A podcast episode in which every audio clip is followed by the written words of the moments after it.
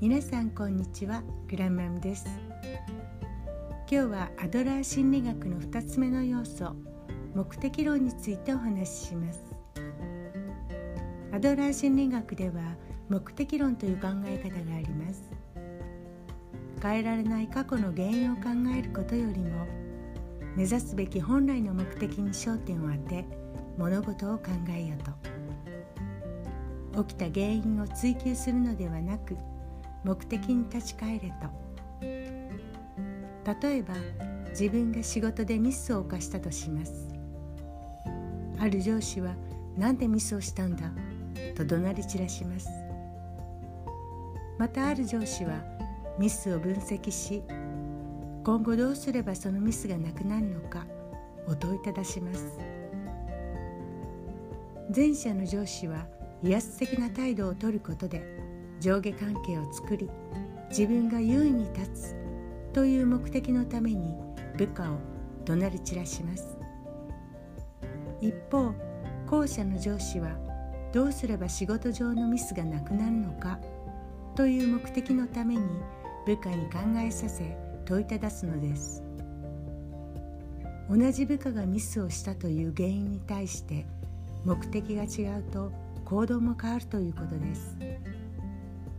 目的論で物事を考えると人はポジティブに考えることができるということ。原因論ではなく目的論で考えようということです。またアドラーはトラウマも否定しています。では少し本の内容をご紹介します。アドラーはトラウマの議論を否定する中でこう語っています。いかなる経験もそれ自体では成功の原因でも失敗の原因でもない。我々は自分の経験によるショックいわゆるトラウマに苦しむのではなく経験の中から目的にかなうものを見つけ出す。自分の経験によって決定されるのではなく経験に与える意味によって自らを決定するのであると。目的にかなうものを見つけ出す。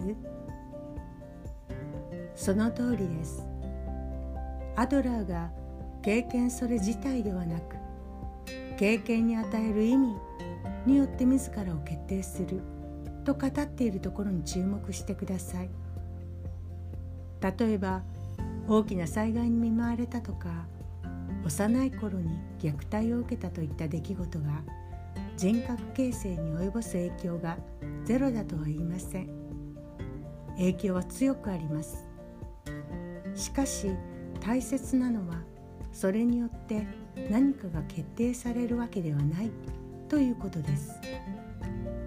我々は過去の経験にどのような意味を与えるかによって自らの性を決定している。人生とは誰かに与えられるものではなく自ら選択するものであり自分がどう生きるかを選ぶのは自分なのです。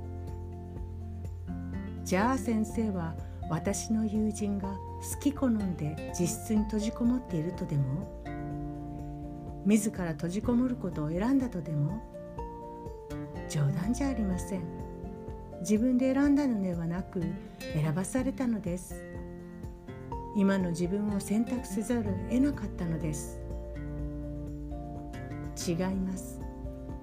仮にご友人が自分は両親に虐待を受けたから社会に適合できないのだと考えているのだとすればそれは彼の中にそう考えたい目的があるのです。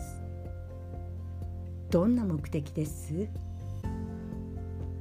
直近のものとしては外に出ないという目的があるでしょう。外に出ないために不安や恐怖を作り出している。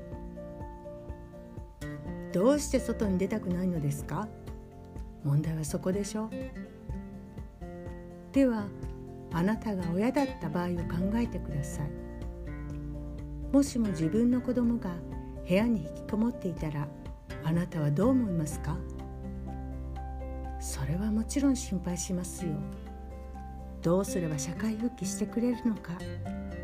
どうすれば元気を出してくれるのか。そして自分の子育ては間違っていたのか。真剣に思い悩むだろうし社会復帰に向けてありとあらゆる努力を試みるでしょう。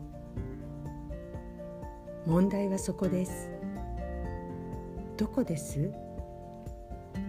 外に出ることなくずっと自室に引きこもっていれば親が心配する。親の注目を一身に集めることができる。まるで腫れ物に触るように丁重に扱ってくれる。一方家から一歩でも外に出てしまうと誰からも注目されないその他大勢になってしまいます。見知らぬ人々に囲まれ凡庸なる私あるいは他者より見劣りした私になってしまう。そして誰も私を大切に扱ってくれなくなる。これなどは引きこもりの人によくある話です。じゃあ先生の理屈に従うなら私の友人は目的を達成しており今の状況に満足しているとなるのですか？不満はあるでしょうし幸せというわけではないでしょう。しかし彼が目的に沿った行動をとっていることは間違いありません。彼に限った話ではなく我々は皆何かしらの目的に沿って生きている。それが目的論です。いかがでしたでしょうか？アドラーはトラウマをバッサリと生きっています。では今日も良い一日を過ごしください。グランマムでした